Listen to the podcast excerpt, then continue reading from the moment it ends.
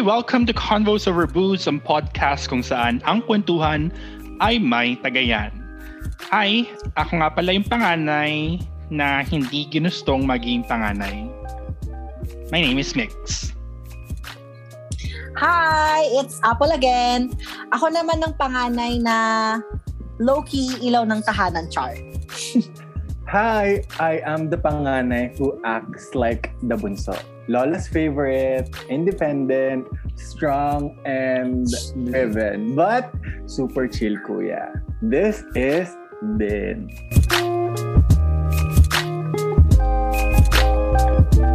Alright then, so what is this week's trending topic? This one is definitely a good news.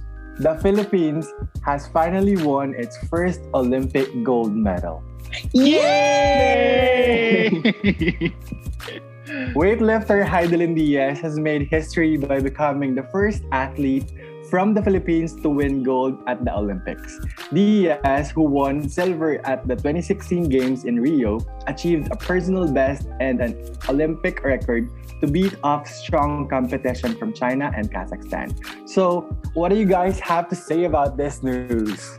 Well, for me, definitely this is a good news. Because first, we have to rem- we have to remember that this is our very first gold medal in 97 years Oh. since since we started participating in 1924. And then another thing is that um, Heidelin um, joined the Olympics four times. She won silver in 2016 in Rio, and then this time around, it's gold. Yung first attempt niya, she placed, pero nung second attempt niya in uh, London, hindi siya nag-qualify. I, I mean, hindi, hindi- she wasn't able to finish her ano her her routine. So definitely, Ay- definitely, this is a good news. I also think so. It's also the same as like us Filipinos winning Miss Universe. It should be celebrated like that. At saka ito ha, ano, babae siya, te. Babae siya. Alam mo yung parang, yes! Iba yung, iba yung feeling. Ewan ko lang ha, pero Kaya din yung hashtag Abante Babae, it trended online. Kasi not just because of Heidelin's win, but most of our Olympic Yung- athletes are, are doing good. Lalo na yung girls. Yeah, correct. Oo. And it's not just that. I mean, they are breaking barriers. They are competing in sports that are usually dominated by May, by men. Mm-mm. True. Oo. Totoo yan. Parang ano nga, yung parang, dun, dun mas skateboarding. Girl, bihira ako makita ng babaeng skateboarder. Tapos, totoo yan. yung ano, tapos boxer na babae. Tapos wait, alam mo yung parang, yung iba sa atin, parang pinalaki tayo, lumaki tayo na ang thinking na baba, lalaki lang yung kaya mahagawa nun. Parang ganun. Mm-mm. Pero tapos nakikita mo siya na gano'n. Tapos ang, nakaka, ang ganda, ang ganda, no, ang ganda panoorin ng routine niya. Tot- Sa totoo lang. Parang ilang beses ko nga pinapan, tapos ilang beses ko tinitignan parang, wow, ang galing niyang mabuti. Tapos, 55 kilos lang ata siya. Tapos yung binuhat niya parang doble ng size niya. Girl, ang galing. Alam nyo, sobrang naiyak ako. When I was watching it, nag-goosebumps ako. Tapos, umiyak talaga ako na napanood ko yun. Kasi sobrang nakaka-overwhelm. Sobra. I mean, we've waited for this gold medal for Oo. almost a century. Pero yun nga lang, parang hopefully her win would open more doors to other sports, not just kasi uh, Philippines is is is a basketball loving country. Di ba nga sabi nila, dito kasi sa Philippines, there are no, there are three sports, yung three Bs. Basketball, Yeah. boxing, Box- and then beauty pageant. Yeah. Ah, true. Agree. Yeah, but so hopefully this this win of of Heidelin would open doors to other sports, and hopefully the government would provide more support for our athletes. True. Okay, True. um, let's be honest, nadidikit din yung pangalan ni Heidelin with other factors such as House Duterte or the government support. Mhm. But for me, it's all positivity. Like, we should just celebrate it and, you know, hayaan natin yung mga problema for a while because this calls for a celebration. That's why ang daming companies ang nagbigay sa kanya ng kung ano-ano. In Yeah, fairness nga, in fairness. Yeah. Tapos, nakita niyo ba yung ano ng Orocan ba yun? Girl, tawa ako dun sa slogan ng Orocan, yung parang... Parang real talk lang, daw. girl. Real talk lang. Oo, yun. Parang init sa pera niya naman siya si Heidi Ling ngayon, tapos lahat kayo nag-ano, lumalapit Yeah. sa kanya para magpakaroto ka parang, mm, girl, iba. Pero sa, sa, pero sa true, I agree with Alvin. Parang ano, ano muna, forget muna natin for a while. For a while lang naman. Yung well, yeah, actually, yung, yung win na yun is... From the outside. Correct. I mean, that win of hers is, is a good distraction then from, from all the shitty things Mm-mm. that are happening right now. It's a distraction for now, but hopefully then we wouldn't lose our views on, you know, on the the other things. So that's for this week's What's the Tea?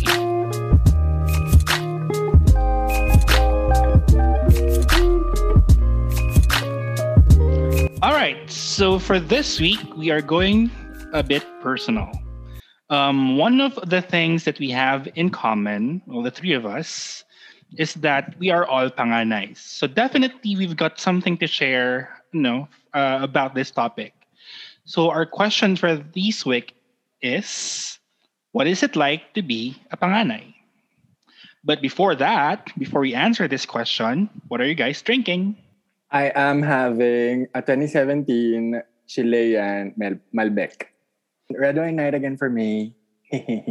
Same. Ako, I'm having red wine too. I'm having a Cabernet Sauvignon. So yeah, it, it's wine night for me tonight. Yes, cheers. Ako naman, another soju cocktail to celebrate my first day na wala nang pasok. Yeah! Congrats! Cheers! Cheers! Cheers! Okay, let's go back to our topic for this week. So, bakit ganyan yung mga intro ninyo muna? Pag-usapan natin. Ano nga ba yung intro ko? Wait lang. ako, ako muna, sige. habang hinahanap, habang hinahanap ni Apple yung sa kanya, uh, I'll, I'll, I'll start. So mine is that, ako yung panganay who doesn't want to be a panganay. Well, hindi naman natin choice, no? We don't have a choice naman to be panganay. Oh. But, yeah. but if, you know, but if I would have a choice, I don't want to be the eldest child. I mean, I, I've talked about this a few times with um, with my therapist. Pero yeah, um, I know. Um, I, I haven't fully explored it yet, but personally, if, if I would have to choose, I don't want to be a panganay. There's just so much pressure with, with being a panganay. How about you, oh, So ako naman, ako yung low-key ilaw ng tahanan. Well, mm-hmm. from ano nga, di ba? Uh, kung i-relate natin sa episode 1 natin, di ba nga sabi nyo ako si Gabi. So ayun, ano kasi, parang when it comes to decision making sa bahay, parang ano, mas ako ako yung tinatanong yeah. instead kay mama. Parang ano, lagi akong may say sa bahay namin. Ganon. Wow. Oo, talaga, girl. Ba, legit na Final yung ano. Oo, laging nasa akin yung batas. Basta, batas talaga ako sa bahay namin. So, pero alam mo yun, nakakaano din kasi parang ayoko, ayoko, ayoko sanang, ayoko mapagitna sa ganon. Pero, yeah. well, Ganun talaga. Ako naman. May sasabihin sana ako, Char. ako naman. ano, literal yun sa akin eh. I was the paboritong apo. Feeling ko uh, up until now, ako yung hinihate ng mga magpipinsan, no, ganyan, kapatid. Kasi sa akin, nakapabor palagi. Yeah. Favorite Oo. Hindi na papagalitan, yung gano'n. Oo. Kumbaga ano, ikaw parang ikaw yung teacher's pet, parang gano'n. Oo. Pero, pero may grandparents pet ba? Or our parents pet? Or tito's Baka. pet? Mga Pero, the question is, kailan mo huling binisita yung grandparents mo?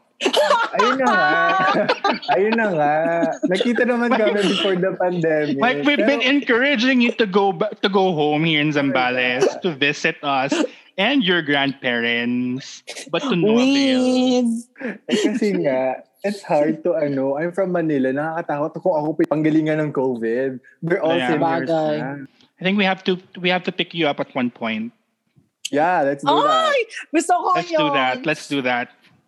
So, let's go back to this week's topic. So, since we are all panganays, we have experiences, both the challenges and the perks of being the eldest child.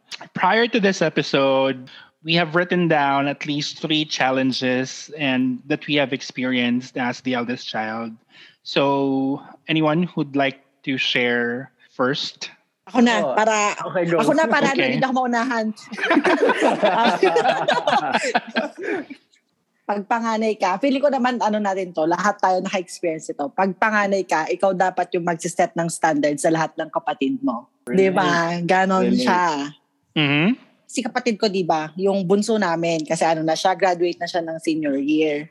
Parang hindi naman in siya inaasar. Parang inaano siya nila papa na. Sila ate mo, tapos na ng courage, wala silang, hindi sila nagkaroon ng early problem, ganyan, ganyan. Ikaw, kailan ka?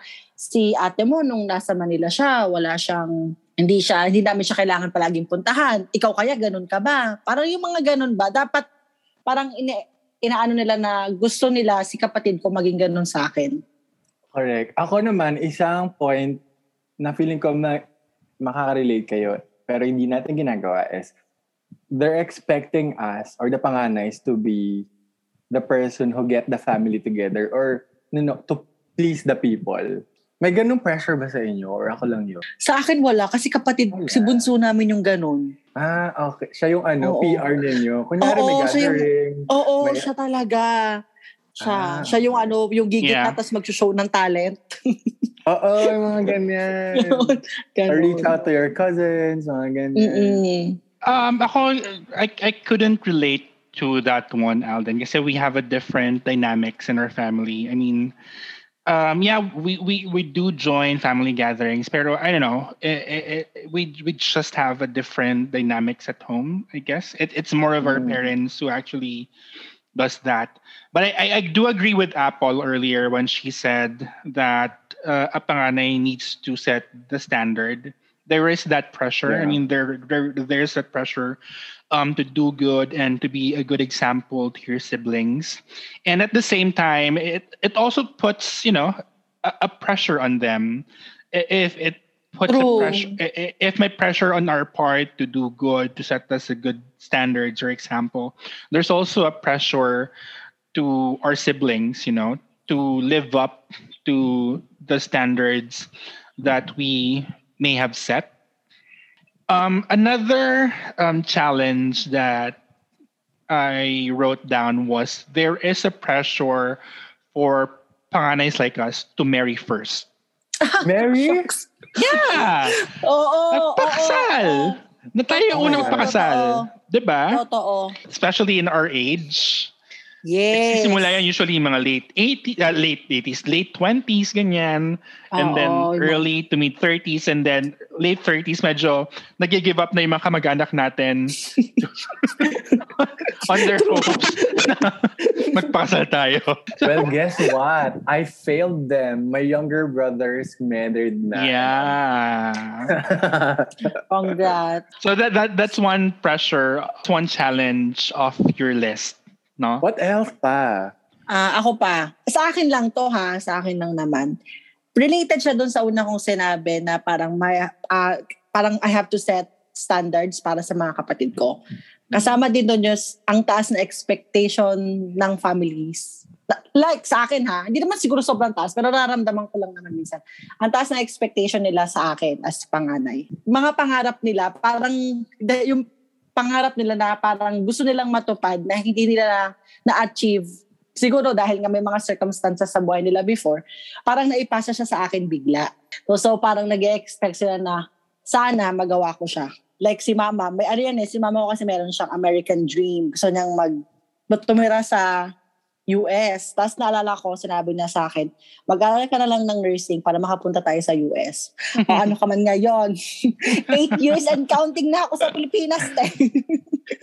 so, alam mo yun, parang yun lang, ang taas ng expectation niya. Pero ano, in fairness naman kay mama, hindi naman siya nagtatampo sa akin, hindi naman siya nagsabi na, hindi naman niya ako, hindi niya na ako pinipilit. Unlike before, hindi niya na ako pinipilit na, de mag-push ka, mag-nursing ka. Hindi na, parang kontento na siya, na nakikita niyang kontento na ako kahit papano kung nasaan ako. So parang ang point is extension of dreams. Parang ganun. Parang gano'n, no? Tapos nag-expect sila na ma-reach mo yung dream nila. Pressure. Well, ako naman, isa pang challenge is the misconception of us being bossy. I mean, they're expecting you to be the leader or to be the responsible one, but sometimes nagiging misconception na bossy ka. I'm I'm not sure if I would call it as a misconception on my part. Kasi ako naman, aminado naman ako that I could really be bossy at times. Ako din. Ako Aminado, din. aminado Oh, ako that's really a trait? Oh, for, for, me, for me, it really it is a trait, yung bossy part, and also the the leadership part.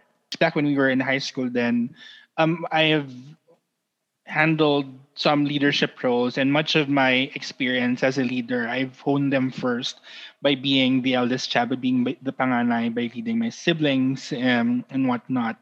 So yeah, it it it it it, it comes from that. Actually, yung pagiging bossy perk siya eh, sa pagiging pangalan. Ah, perks ba? Actually, Para sa actually, actually, that's on my list. That's on my list of perks.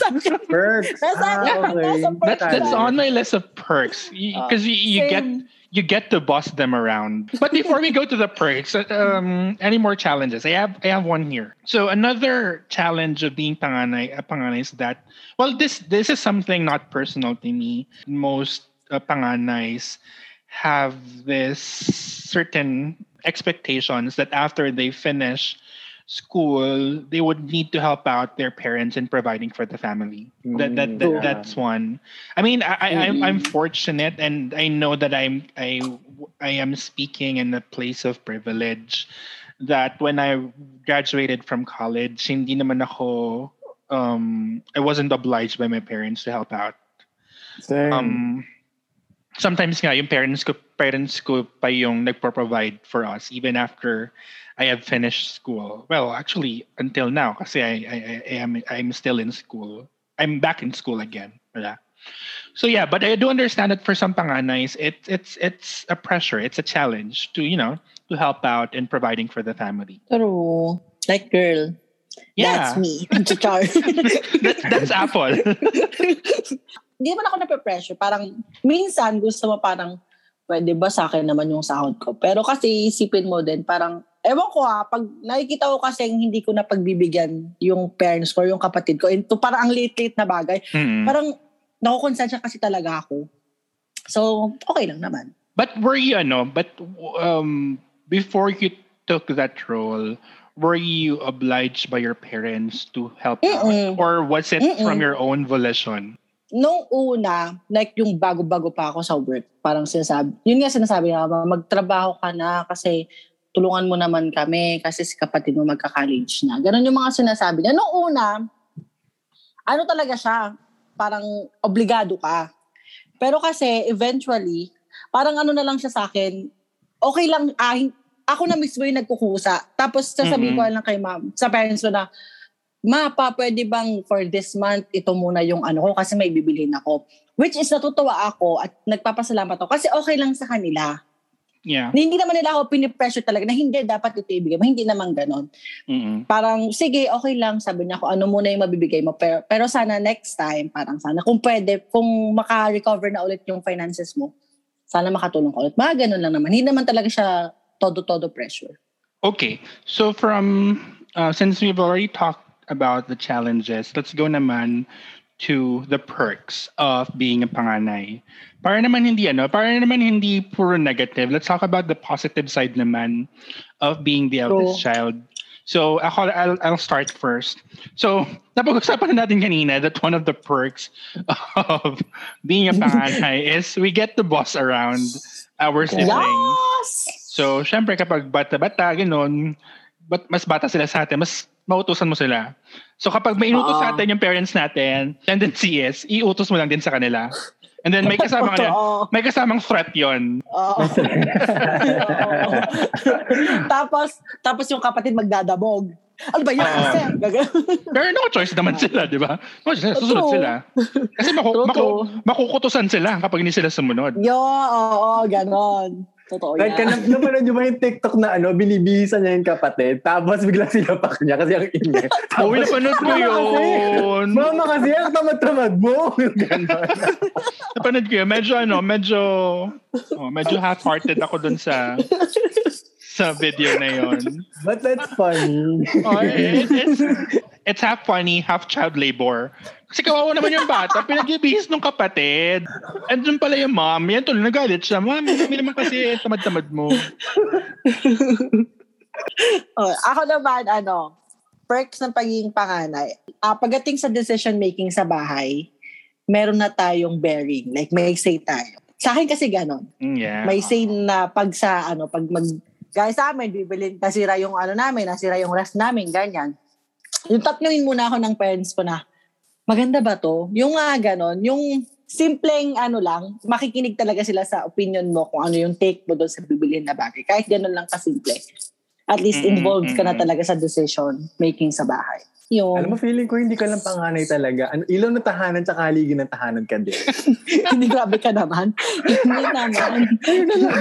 Ikaw ang hollow blocks ng tahanan. ang Ano pader ng tahanan. Oo. Buiset. Ang aparador ng tahanan. Grabe, aparador. Grabe kayo. Yeah, how about you, Bim? Ako, sobrang babaw lang nun sa akin. You have more childhood pictures. I mean, hindi ko gets kasi yung ano. Hindi ko Ay, gets totoo. Teka, hindi ko gets yung ano. Sabi nila, when you're the bunso, you're special. Pero for me, it didn't happen. Like, you are more special when you're panganay. Like, on my father's side, I'm the firstborn male child. So my elder cousins are Mm. all girls. Kaya feeling ko, they were uh, excited to have me. That's why I get all the attention. I got all the attention. So like, you know, Yeah. everybody thinks, thinks you're li- like a Oo. blessing. Totoo yun, yung madaming pictures talaga. O kasi also mga have pic- that? Meron din ba kayo ano? Meron din kayong Yung baby photo album? album. Oo, yeah, yeah. girl, ang da- oo, I have ang that, dami kong oo. ganun, oo. Nag, oo nga, no, ngayon na-realize ko, ang dami kong baby pictures, sa samantalang si Bunso namin, parang nung baby siya, tapos malaki na siya agad. tapos ito pa, yung sa kapatid ko pa, sa mga kapatid ko pa, di ba, baby album. Tapos lahat ng baby album, na nandun na ako. Alam mo, wala sila solo. Di mo binigyan ng chance maging special? Wala. Napansin ko talaga yung halos lahat nandun na ako. Alam mo yun? Di siya, walang solo moment. Diba? Grabe. Kaya nga one of one of the one of the perks that I wrote down is that as as a panganay, you get to experience everything first. Yung mga damit, you you get to wear them first and then your siblings or hand-me-downs na lang yung sa kanila, 'di ba? Totoo, So totoo. um Totoo ba yan? Oo. Oo, sa amin na, oo, sa amin na kapatid ko na babae. Kasi ang age, ang difference lang naman namin is three years. So medyo ano, yung mga pinagluma ako napunta sa kanya. Nung bata Oo. ako, ah, syempre hindi Bakit? yan. Bakit ikaw? Hindi kasi, parang selosan yung ganun. So every time I have a new thing, mayroon din dapat yung kapatid ko. Eh kasi dalawa lang social. kayo. Oo. Oo. Kasi kami, So, Ako talagang hindi. kayo. Sa amin naman, I, I don't think, usually the, the pambahay, yung mga pambahay yun yung mga hand-me-down. Pero yung mga clothes na for pang-alis, ganyan, oo. um, yung mga ganun outfits, kanya-kanya, kanya-kanya yung bili. Since panganay ka, pag nagkaroon ng kampihan, pag nag-aaway kayo magkapatid, ikaw yung automatic may kakampi kasi takot yung kapatid mo sa'yo. Alam mo yung ganon? Yung kunyari nag-asaran, tapos sabi ko nung isa, automatic yung bunso, sa akin lalapit yun eh. Kasi alam niya na hindi siya makakaganti dun sa, hindi siya makaka, pag inanuhan, ah, pag, pag inasar din siya nung pangalawa, hindi siya gagad, hindi siya makaka, rebat ba? So, matik yun, didikit sa akin. Tapos, maggagatong siya. Ewan ko, ganun kasi sa amin sa bahay. So, parang automatic may kakampi ka talaga pag panganay ka. I wouldn't be able to relate. Kami lang yung nag-aaway. Walang kampi. Oh. Although sa amin naman, sa amin naman, mas asot pusa kasi yung dalawang kapatid ko. So when we were kids, madalas sila yung nag ano, yung nag-aaway, yung nagkakapikunan. And when kapag nagpapak- nagkakapikunan sila, ako, NR lang ako. Parang, sige, magpatayan kayo dyan. Bala kayo. Bala kayo. Talaga ba? yeah, oo. So, Dahil dyan, cheers muna tayo kasi hindi para expose natin yung Cheers! kapatid natin. Cheers! So let's go naman to the next topic, which is sibling fights.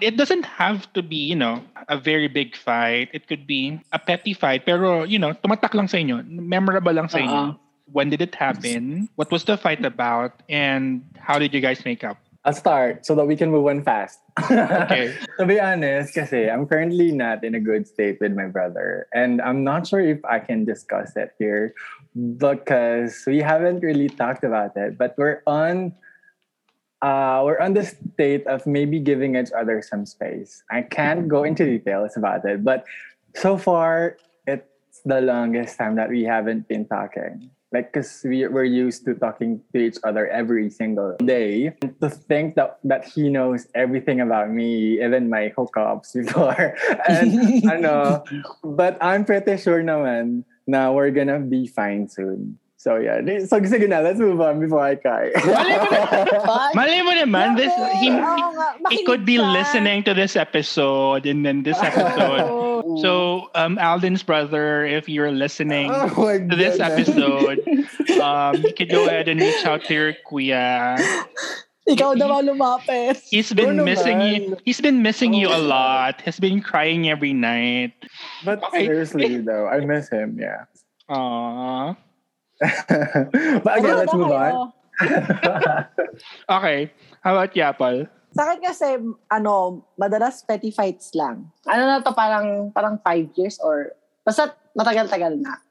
Ang hilig kasi noon kumuha ng mga gamit ko sa kwarto. Tapos, hindi niya binabalik kung saan niya nilalagay. Tapos one time, di ba alam mo naman, ah, mix addict tayo sa school supplies, di ba? Yeah. Alam mo yan, di ba? Like pens and Oo, ganon. Tapos meron akong ano, meron akong tinatago na parang puncher na parang bear yung, pag pinunch mo siya, bear yung lumalabas. Yeah. Naalala ko, hiniram niya yon. Tapos kailangan ko siya nung araw na yon. So nung hinahanap ko, pagka-check ko na bale. Oh so, no. bali- so galit, galit na galit talaga ako. Kasi aminin naman natin, nakatira tayo sa probinsya. So, hin- nung time din na yun, hindi pa uso yung mga Shopee, Shopee at saka Lazada. Hindi siya ganun ka-available. Hindi ko siya agad mabibili. So, na-frustrate talaga ako sa asal ko sa kanya. Tinapon ko lahat ng gamit sa labas ng bahay namin. ano mga gamit yon? Oh my God. Ang morbid Oo. nun. Oo, mga clothes, ganon? Oo, oo, oo. Tinapon yung uh, Oh my gamit-gamit niya, tapos yung bag niya, yung mga gamit niya sa school. Tinapon-tapon ko talaga. School supplies. Wag, wag na babalik dito agad. Di mo na babalik yung puncher ko. Alam mo yung puncher na yung pinagawa namin, pero ganun yung... Pero Apple, pe- if, if you consider that a petty fight, tapos ganun na yung reaction mo, how much more kapag big yung fight ninyo? Ewan ko nga. Pero galit na galit talaga ako nun sa kanya. Tapos, in fairness naman sa kanya, nag-ano naman siya, nag-sorry naman siya, tapos parang binayaran na lang niya ako after. Mm. Lang. Pero nga, nga, ano, paano na pag big fight tayo? Hindi, on your defense, kahit hindi mo dinedefend sarili mo, bata ka nun, kaya ganun yung reaction. sa bagay, sa bagay naman. Wait lang, how, how, how, how young were you at that time? Nag-work na ako dito, sa work ko. Alam mo, nag-work Hindi na ka ako. bata. Hindi ka na bata noon. Hindi ka na bata noon. Isip bata lang. Isip bata ka lang, pero hindi ka na bata noon. Oo, hindi ko din alam. Tapos naalala ko doon yung kapitbahay namin lumabas pa kasi akala niya parang nangyayari. Tapos puncher na yung pinagawain namin. Baka may barangay na pumunta. Sabi, parang, Ginawa tanod. naman. parang napapanood ko siya sa teleserye. And then, ikaw, ginawa mo siya, ano, because of a petty fight. Dahil sa puncher. Ang ending na parang gusto mong pansit canton. Ganon. Mm. Oh, You're gonna so- cook, ganun. Oo, parang sabi na, parang naalala ko na lang sabi niya sa akin, gusto mong pansit canton. Tapos yun, nag-usap na kami after. Parang walang sorry-sorry, yung pansit canton lang yung, sobrang pansit canton, ginanon lang niya ako. Tapos ayun na, biray mo yun. Ang, ba- ang babaw talaga ng mga natatandaan kong mga ano namin, away namin ni kapatid ko. Alden, with your usual fights with your brother, how do you guys ano, make up? Before, feeling ko, we, we were materialistic. So, may may bribing lang na nangyayari and then we're okay. Yeah. Sana, pwede ako nalang kaway mo. Very jowa, no? Pwede- Very jowa. Pwede mag-away-away tayo. Gusto ko yung kaway ko para sure. Um, Ikaw naman, Mix. Ano naman sa'yo? Ako, ano, we rarely have ano petty fights kami nung siblings ko. Although we've had our fair share of big fights. Um, with my sister, yung most memorable sa akin was back when we were in high school. I, I don't remember anymore the reason why we fought. Nag-away. Pero that lasted for years. I mean, we'd never talked to each other for years. Yeah. For I- I- I- no, not even. high Not even. Like until we we started talking na lang when ano when she started college na. Kasi we had no choice because we we have to ano Oo. to live with, with each other. So no choice kami. We have we we have we have kailangan namin mag-usap. We have to talk to each other. Hmm. Pero parang ano siya, um, I honestly couldn't remember anymore the reason why. Sis, if you are listening, um, refresh my memory. Bakit tayo nag-away at that time? Pero yeah, it, it, it lasted for years. Um, I think three years ata. Hindi ko na, mat, ah, hindi ko na matanda. Masyado na siya Ang matagal. tagal. Three Yeah. years. and we never said a single word to each other. And we were in high school at that time. So, um, yun na yung ano, yun na yung nare-recall ko na biggest fight namin. Whenever we would make up, hin- hindi ano, hindi walang ano, walang walang sorry sorry. Sorry. We don't say sorry Oo. to each other. Um it, it just happened. Parang ano lang, usap na lang kami ganun. Yeah, I mean, we just start talking again. Ganun lang. Parang Parang pa, para pakiramdaman kung Ah, okay parang- na kayo. Sa, Yeah. Ganon. Oo, gano'n. And it's a Ah. different dynamic naman with my brother. So, um, one big fight that I had with my brother happened actually last year during the quarantine. We were just in ano, in uh, a bad mood at that time. And then, like, nas, na- nasakta lang talaga na, na bad mood siya, bad mood din ako. I shouted at Pagod, him. stress, pagod. ah. Yeah, he, he was sick at that time. I was pissed off at that time. So, nagka ano lang, nagka, nagka verbal collision, nagkasigawan. And then, he even had to to run away for a few days. To Manila. And no, not naman in Manila because it was uh, during the quarantine. So he had to Mm. check in sa isang resort, also here in our town. But yeah, it, it it lasted for a few days. The good thing naman with my brother is that whenever we would fight, it's always him who apologizes first. Kahit, kahit sometimes ako may kasalanan. ikaw na may... Ate Pride. It- That's it's the a- privilege of being panganay. That's a per- that's another perk of being a panganay. Oo, totoo. No, but but but, but, down. but seriously, um, it's that's why, yeah, it's it's a different dynamic naman with my brother. Um, he, I mean, he he he's just that way. He of the three of us, he's the more malambing. Oo. Um, siya yung una nag-apologize. cute. Ang cute ni ano, ni baby boy. Char. Cheese! Because of that shit! Yes!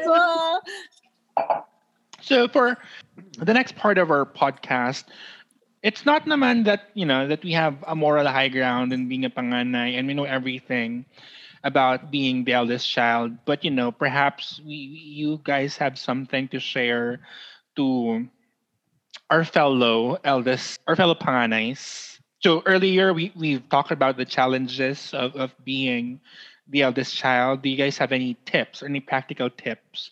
Not not just the panganays, but also to the, to the panganays at heart. Ah, for me, Mm. ano, kasi parang ang daming, ang daming frustrations and or expectations when you're at when you're the eldest. But for me lang, just remember that you're good enough. It's important to remember that uh, you're all good just as you are. Uh, kasi sometimes we compare, am I doing the right thing? Why is he like this and I'm like this? So what you choose to do with your life is important, but um, it does not naman define your value as a person. That's very general, but I think it applies to all panganays who are facing anxiety na, na hindi ba nila napapangatawanan being panganay. Yeah, I agree. I mean, being a panganay, sabi ko nga kanina, has, has so many uh, pressures. Uh, there is a pressure to marry first. Um, we are at, at uh, that point in our lives where um, you always get that question na kailan kay kakasal? Um, or kapag meron tayong younger cousins or siblings who get married first, the, the question agad is, o ikaw kailan ko susunod? So, um, ang tip ko for fellow panganays, or not just for fellow panganays, but for anyone who are kind of anticipating to be asked um, those questions is magsama kayo ng kapatid or pinsan who is also at that same age. And then whenever you get to be asked that question, um, ituro nyo lang yung katabi nyo. Um, siya po, siya po muna yung mauuna sa akin. So, Totoo ba to? Kadamay? Oo, maghanap kayo ng kar- maghanap kayo ng karamay. Um, Very practical. oo, actually kaya din ako no, kaya din ako nag-law school uh, para meron akong excuse. Para kapag tinanong ako niyan, ano sasabihin ko lang, ay kasi po nag-aaral pa po ako. Busy pa ako Yun. sa school. Busy pa po kasi ako sa school. Oo. Yun lang yung motivation ko kung bakit ako nag-aral ulit. So that you, you don't get to get pressured of marrying. Exactly. Oo. Para walang pressure.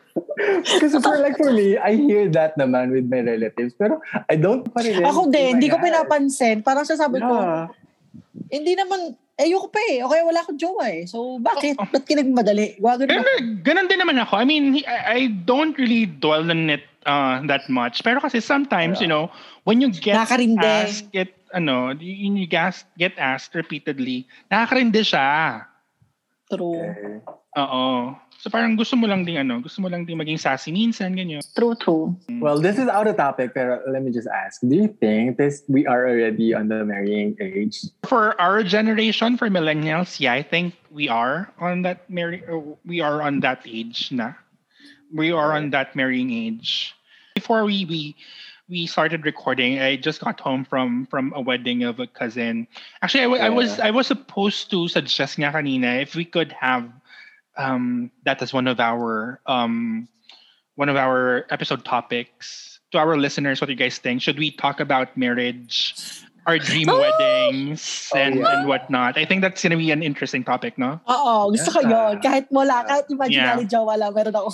yeah Pero wait lang, they won't be able to tell us sa kasi sa platforms, sa podcast platforms, walang comment options. So how? no, that's why nga we have Twitter at saka Instagram. Oh yeah, Mag-comment sila. Alright. uh and saka ano din siya, it's gonna be useful then in the future when we have because we're we are all singles now no so when we get to have our own jowa and then um Ikakasal. may may, may Nangyari ano, nga ba? meron ng meron ng ano meron ng mga may mga hints na tayo that the guy is gonna Ah, propose or that Ah! may in may ano na an- um gusto mo lang magparinig Oo. about you know your your dream wedding or your dream proposal you could just have that person listen to that episode no okay sige True.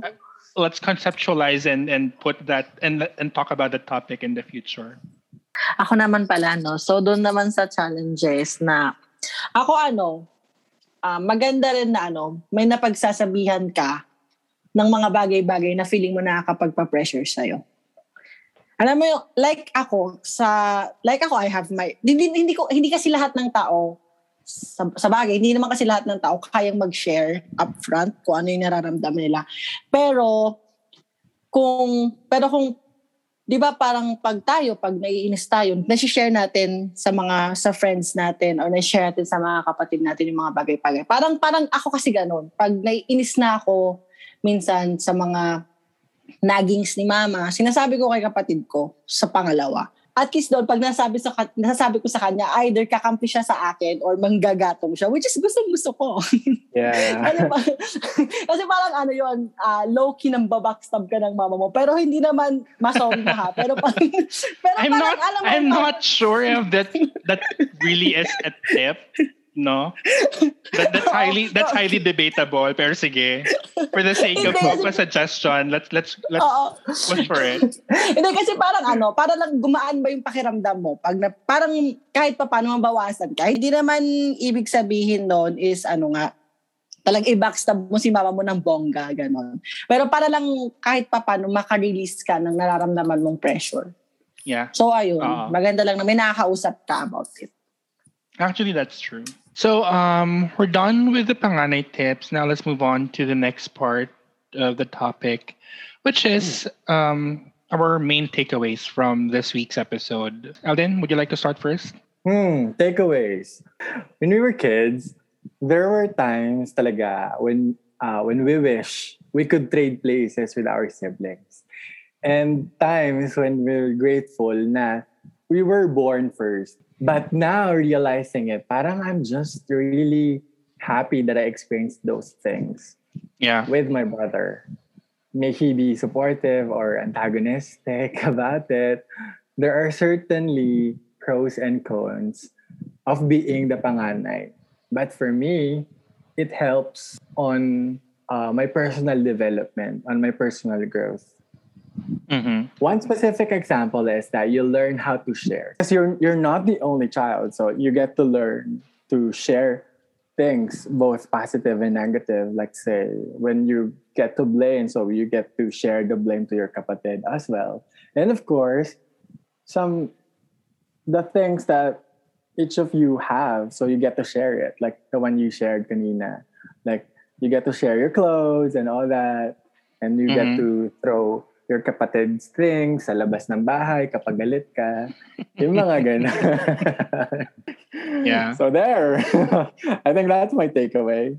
Well, sa akin naman, ano, um, my takeaway is that, sure, um, being panganay has so many pressures. Um, but, you know, being a panganay, um,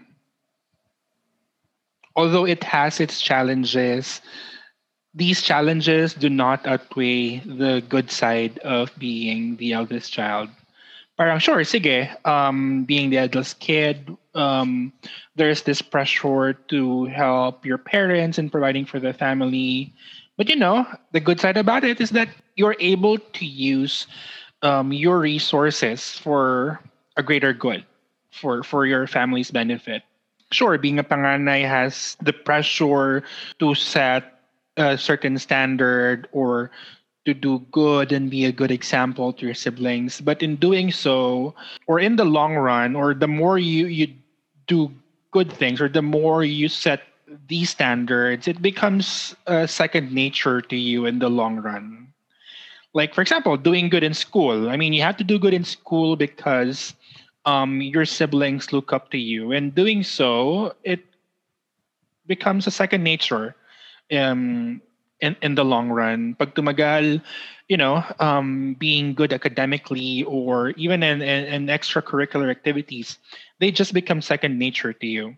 So yeah, um, definitely being a panganay may have its challenges, but these challenges do not um, outweigh the good side of, of being a panganay.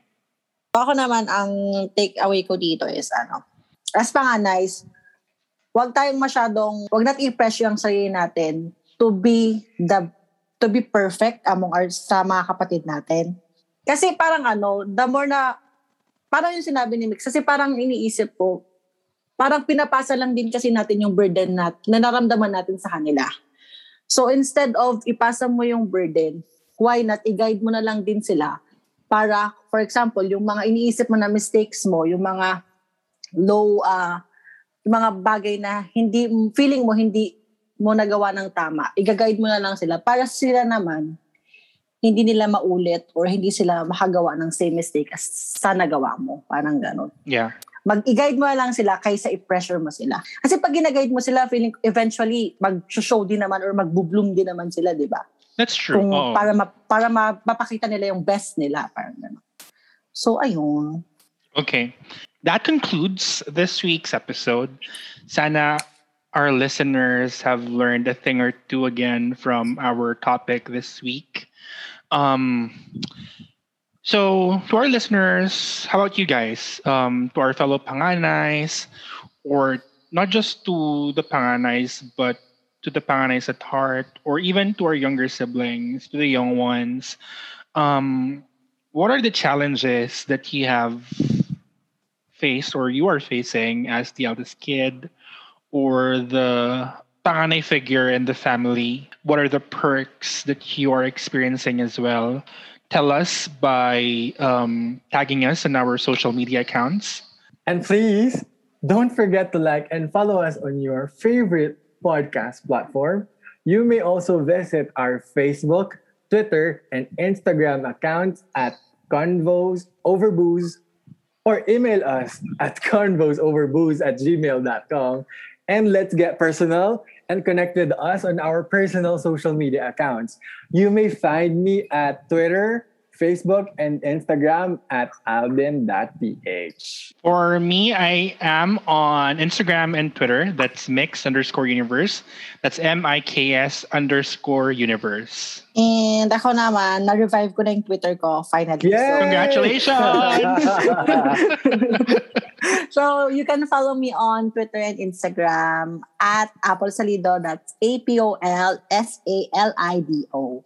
From life of a panganay to mental health. Yes, you heard that right. For next week's episode, we will talk about mental health, most especially amidst this pandemic. What life questions have we been asking ourselves at this point of our adulting life? Is it too late to change our career path?